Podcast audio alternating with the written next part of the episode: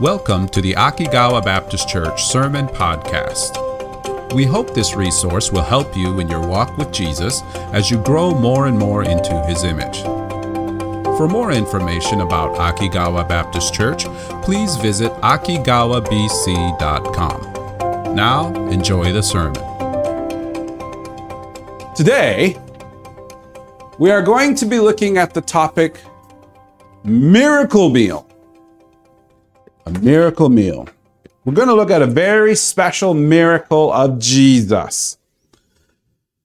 There are not very miracle. There's actually only one miracle besides Jesus' resurrection that all four writers of the gospel talk about in their specific gospels. Guess which one it is?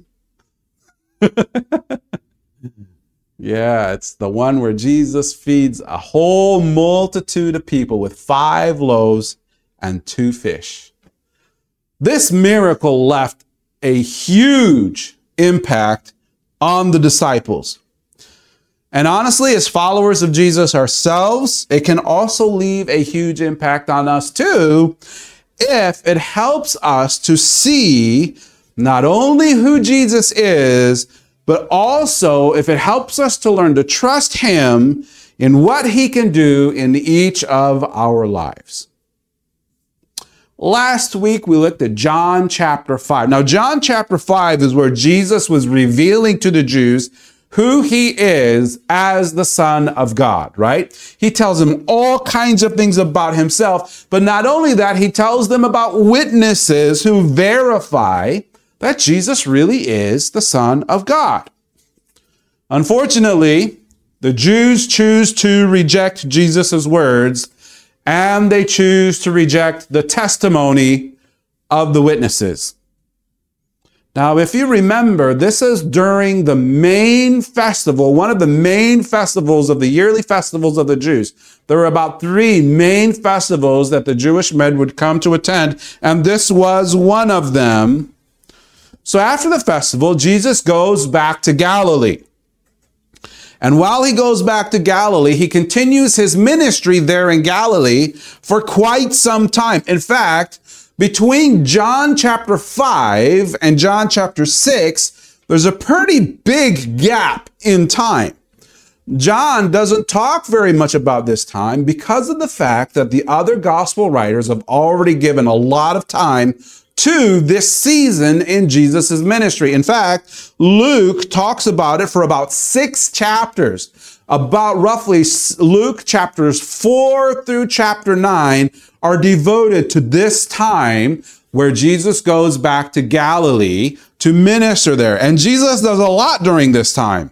And he teaches a lot. He taught a lot of things, including the Sermon on the Mount. That happened during John 5 and John 6.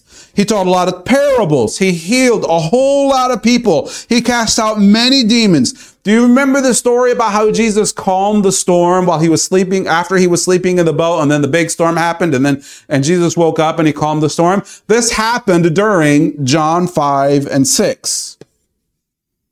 At this point in our passage where we begin John chapter 6, the disciples of Jesus had just come back from sharing the gospel, from announcing the kingdom of God to all kinds of cities. Do you remember where he sent out the 12 all throughout the region of Judea to proclaim the gospel and to heal and to cast out demons? All these amazing things that God, that Jesus did through his disciples. This happened right before John chapter 6. This was also right, uh, right during the time that Herod, the king of the region over Galilee, chose to execute John the Baptist. So, the disciples have come back from a lot of traveling, a lot of weariness, a lot of joy, but they're tired. And they're also experiencing the loss of John the Baptist. Some of these disciples of Jesus have been followers of John the Baptist. Andrew, John, a couple of other guys. And so they're bearing the weight of the effect of having lost their dear leader, John the Baptist. So, Jesus decides that he and his disciples need to get away. Now, if you think about this, this is really interesting. Jesus sees, and he's probably wiped out himself, he sees that they need a break. They're exhausted. Jesus has lost his dear cousin. So they decide to go recover, to get away, to rest, and to recover for a while. So Jesus tells his disciples, hey guys, let's go get in a boat. Let's go out into the middle of nowhere where there's nobody at, and let's just go take a break. So they go. But there was a big problem. When they got there, they discover that they are being followed by a huge crowd of people who had discovered where they were going. And they followed Jesus and his disciples and they came to him and asking him, basically wanting more from Jesus, more miracles, more teaching. Honestly, if that were me, I would have been so frustrated. You know, here I am. I need a break. I, we, we our, my disciples need a break and you guys still keep following us. Cut it out. you know what I mean? Stop. We're done. For, we're closed for today. Come back in the next week. We'll be back. Don't worry. But Jesus is not me. Jesus says this in Mark chapter 6. Mark tells us in Mark 6 34, and Jesus, when he came out, saw much people and was moved with compassion toward them because they were as sheep not having a shepherd. And he began to teach them many things. It's really interesting that while Mark tells about how Jesus teaches them all day, Matthew tells us that he healed their sick all day. So here's Jesus, wiped out, exhausted, mourning the loss of his cousin, all these people come to him, and Jesus gives his time and energy. He sets himself aside to love on these people. Can you see how much love Jesus has for these people? Even at this low point in life, he, they're physically exhausted, so physically exhausted, exhausted that he and his disciples are trying to get away to rest. Emotionally hurting from feeling the loss of his cousin. And yet he chooses to set that once again aside, once again, to love others. Can you see his love? If Jesus is willing and finding joy in loving others at this point in his ministry, don't ever think that Jesus doesn't find joy in loving you. Don't make the mistake of limiting Jesus' capacity to love by connecting it to your capacity to love. Because where you and I would have given up on loving others, Jesus thrives on loving them. He goes way beyond our capacity to love. Don't assume that Jesus stops where you would stop. He goes much further. So once again, we see Jesus loving others, caring for their physical needs by healing them and caring for their spiritual needs by teaching them. He heals them and teaches them all day long. Let's catch up to where John chapter 6 is talking about this. John chapter 6, verse 1. After these things, Jesus went over the Sea of Galilee, which is the Sea of Tiberias. Verse 2. And a great multitude followed him because they saw his miracles, which he did on them that were diseased. That's why they're following him. They saw his miracles, then they want more. And Jesus went up into a mountain, and there he sat with his disciples. And the Passover, a feast of the Jews, was nigh.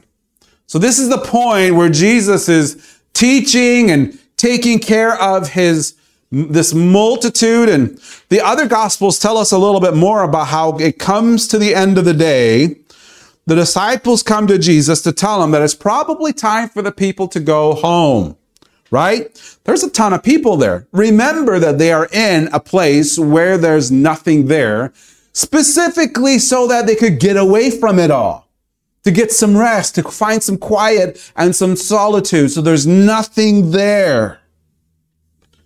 There's a ton of people here too. John tells us later that there's 5,000 men. 5,000 men, not including women and children. There could have easily been 10,000 to 15,000 people. Honestly, this was no place for people to be without food. They were in the middle of nowhere. The disciples had no money to buy food for the people. And even if they did, there were no stores that could provide food for that large of a crowd, right?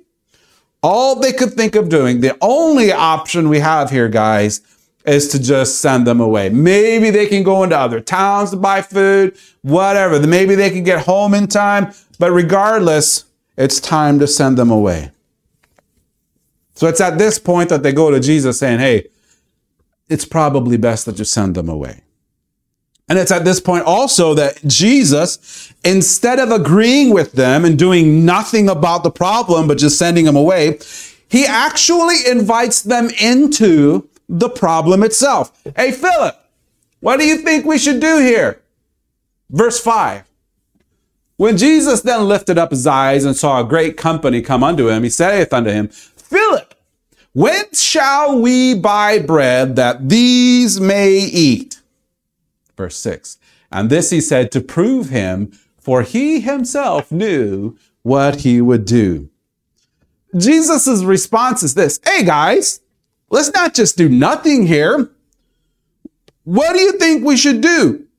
Where can we go to get some food for them? Jesus already has a plan. He already knows what he's going to do, but he's giving Philip a special opportunity here. What was the opportunity? It was to look and to trust in Jesus. To look and to trust in Jesus. Did you know that Jesus sometimes does that in your life too? He gives us all different kinds of opportunities to look and to trust in Jesus. Sometimes they're small opportunities. So every once in a while, they're pretty huge opportunities like this. And honestly, we need those moments. We need to be reminded that our life is not to be lived in our own strength. Every moment of our life is defined by what we're saying, yet not I, but through Christ in me. And sometimes Jesus gives us opportunities to see that more clearly. And so we see this here where he says to Philip, Philip, what do you think we should do? Philip's answer? Philip answered him, 200 penny worth of bread is not sufficient for them, that every one of them may take a little. Philip answers a lot like most of us would, right? trying to figure something out. That's I have that tendency. If I see a problem, the first thing I want to do is try to figure it out. What do I got to do to take care of the problem? The problem is for Philip, he couldn't find a sufficient solution to the problem at hand. Nothing he could figure out was enough to take care of the situation. As hard as he tried to figure out a way on his own, nothing seemed to work. In his eyes, it was impossible. No way, not happening. You see, Philip approached the problem based on what he knew. He knew a lot. He could figure it out. What he knew and what he could do. And it might be easy for us to say, come on, Philip. You've seen Jesus' miracles. You know what Jesus can do. You missed the opportunity Jesus gave you to add to see this amazing thing happen. We can be comfortable saying that to Philip, knowing the story, but how often do we do that very thing in our own lives where Jesus presents a problem to us, sometimes small, sometimes big, sometimes impossible. And we try to figure out how to solve the problem based on what we know and based on what we can do. How many opportunities do you miss for looking to Jesus? Philip can't figure it out. Jesus, I got no options here, man. Honestly, there's nothing we can do. There's no, I don't have any good plan. And as he's trying to figure that out, Andrew comes up. Andrew comes up and he has this little lad with him, this young boy. And this young boy wants to share his lunch with Jesus. Aw, isn't that sweet? Isn't that cute? Precious little boy wants to share his lunch with Jesus, kind of aspect. Verse 8, he, this is what he says. And one of his disciples, Andrew, Simon Peter's brother, saith unto him, There is a lad here which hath five barley loaves and two small fishes. But what are they among so many? I can imagine that scene. Andrew's like looking at this whole crowd of people thinking, what in the world are we going to do? And then he feels this tug on his pants. I don't think he has pants, but he feels this tug on his like robe, right? And his, and he looks down and he sees this little kid and he says, Mister, hey, Mister, I got a lunch. And if Jesus wants to have it, I'll go ahead and give it to him. And Andrew's like, come on, kid. I mean, seriously, it, you got a lunch and that's really good. I'm really happy for you. And I'm glad that you want to give it to Jesus. That's a really good thing. You should keep that up. That's great. But look at all those people. What's that little lunch going to do for all of those people? And the kid's like, I don't know. But if Jesus wants it, he can have it. So you want to just give it to him? Andrew's like, all right, that's fine. I'll go ahead and take it. Come on, you can come with me. Lord, here's this kid. He's got this lunch. It's five pieces of bread, barley no less. You know how we all love barley, and two fish. So here you go. But honestly, I mean, I told him, but he still wanted to give it to you. I mean, there's a lot of people here. So, you know, I brought him to you. and Jesus looks at that paltry little lunch and he goes, Perfect. That's exactly what I'm going to use. So he takes the lunch and he brings it and he, and he shares it with Jesus and he shares it and, and the boy shares it with Jesus. Did you know this is really important? This is helpful for us to understand a little bit about how Jesus chooses what to use. How Jesus chooses what to use. If you choose to give Jesus what you have, your time, the things you've been given, the skills God gave you, the spiritual gifts God entrusted you with, Jesus will use what you may think is not that much and do something amazing with it. Don't ever believe that what you have is too little to serve God because it is those little things that glorify God the most when he chooses to use them. 1 Corinthians 1 27 says it as clear as you could possibly hear it. But God hath chosen the foolish things of the world to confound the wise. It's a choice. It's not a necessity. It's a choice. He says, I'm going to choose to use the foolish things to confound the wise. He hath chosen the weak things of the world to confound the things which are mighty. Verse 28. And base things, the meaningless, small, despised things of the world, and things which are despised hath God chosen. Yea, and things which are not, nothing, meaningless, small, insignificant, to bring to naught things that are. Why? Verse 29, that no flesh should glory in his presence. Verse 30, but of him are ye in Christ Jesus, who of God is made unto us wisdom and righteousness and sanctification and redemption. Those who are nothing are now everything because of Jesus. Why? Verse 31 that according as it is written, he that glorieth, let him glory in the Lord. Jesus chooses small things. He chooses small things to glorify himself through them. And this is exactly what Jesus did. In the middle of this massive crowd of people, he takes that young boy's little lunch and he tells the disciples to have everyone sit down. John 6, verse 10. And Jesus said, Make the men sit down. Now there was much grass in the place, so the men sat down and number about 5,000. Verse 11. And Jesus took the loaves, and when he had given thanks, he distributed to the disciples, and the disciples to them that were set down.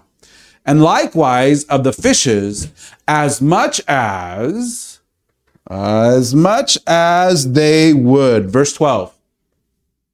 When they were filled, he said unto his disciples, Gather up the fragments that remain, that nothing be lost. And finally, verse 13. Therefore, they gathered them together and filled 12 baskets with the fragments of the five barley loaves which remained over and above unto them that had eaten. This is an insanely huge miracle, right? But there's something I want you to notice about how Jesus did this amazing miracle. And it's something that might be a little bit easy to overlook. And that is this. Jesus lets his disciples be part of the miracle. Technically, Jesus didn't even need the boys' lunch, if you think about it, right? He did not need his disciples to feed these people. I mean, honestly, if Jesus, with one word, can create the universe, bring the universe itself into existence with his word, if he can feed a whole nation, the nation of Israel, every day with bread for 40 years, this one meal is not that much of a problem for Jesus. One word would be more than enough to bring a luxurious meal in front of every person. Food is here. right? He could have done that. One word from Jesus is more than enough. Even so, he chooses to use that boy's paltry little lunch. He chooses to use his disciples, even in their moment of weak faith, he chooses to bring his disciples into the miracle by having them pass out the bread and fish as it multiplies before their very eyes. They're setting everybody in each row, right? And then they have this basket of bread and they're passing it out. And think about how they're passing it out to each row. They have no idea when it's going to run out.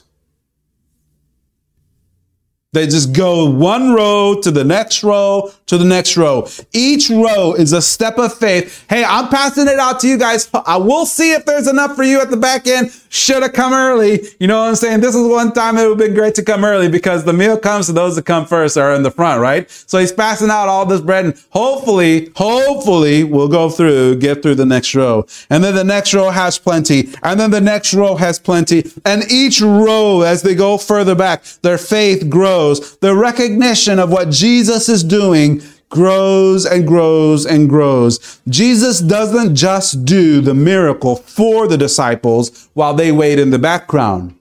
He does the miracle through them as they actively trust Him.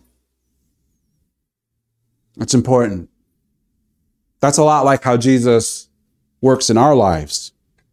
He gives you opportunities to trust and look to Him, to serve Him. And then as you respond by trusting Him, row by row, step by step, by faith, to do those things, does something amazing. He uses you in ways that you cannot understand, sometimes in ways that you may not even be aware of. To help others to see the glory of Jesus through you in what you are doing. Isn't that amazing? That's how Jesus often uses us. It's how he makes faith in our lives, how it makes faith an active living part of our lives. Faith is never meant to be a passive thing. Faith was always meant to be an active part of our lives. And he gives us opportunities. Jesus gives us opportunities to actively step out in faith, to trust him, to take steps, each step giving us the chance to trust Jesus for the next step. While our eyes are on him as he uses us, he allows others to see Jesus himself through our active faith. It's amazing. This is exactly what happened that day. The disciples passed out the bread. Everyone had plenty to eat.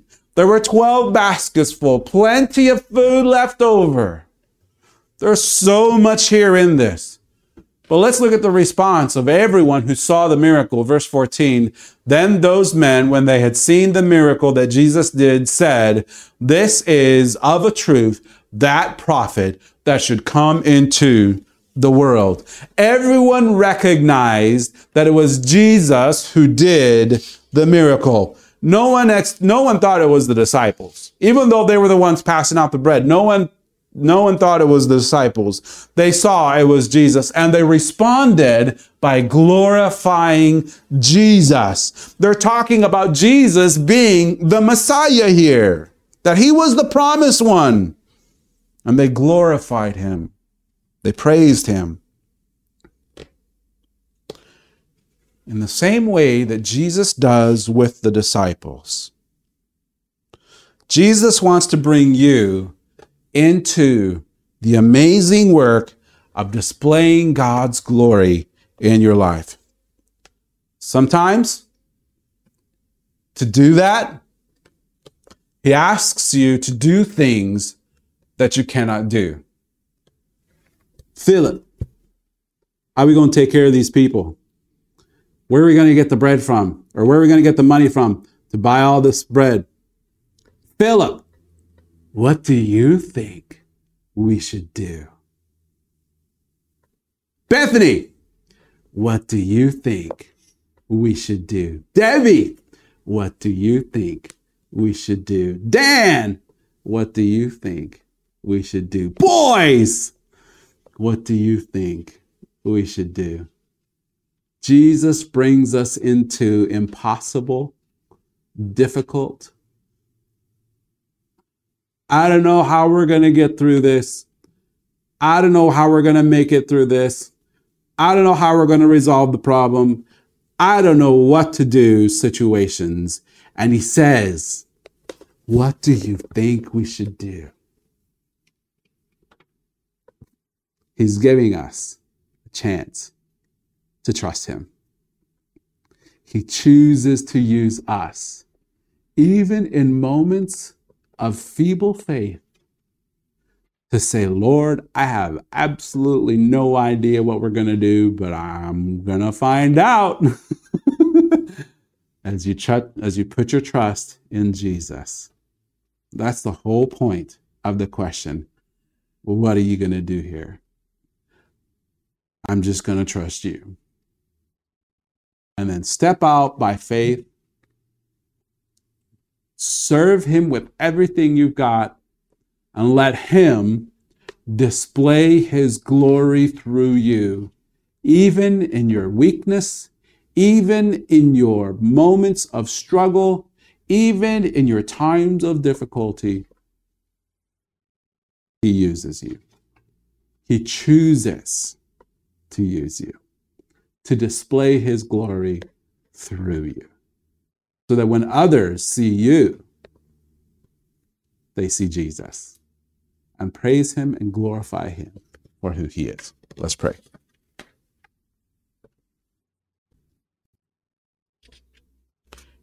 Here, Jesus, we see a well known miracle. Everybody's talking about it. Everybody's talking about it because of the impact that it made on them, I think. Matthew, Mark, Luke, John. For those who were there,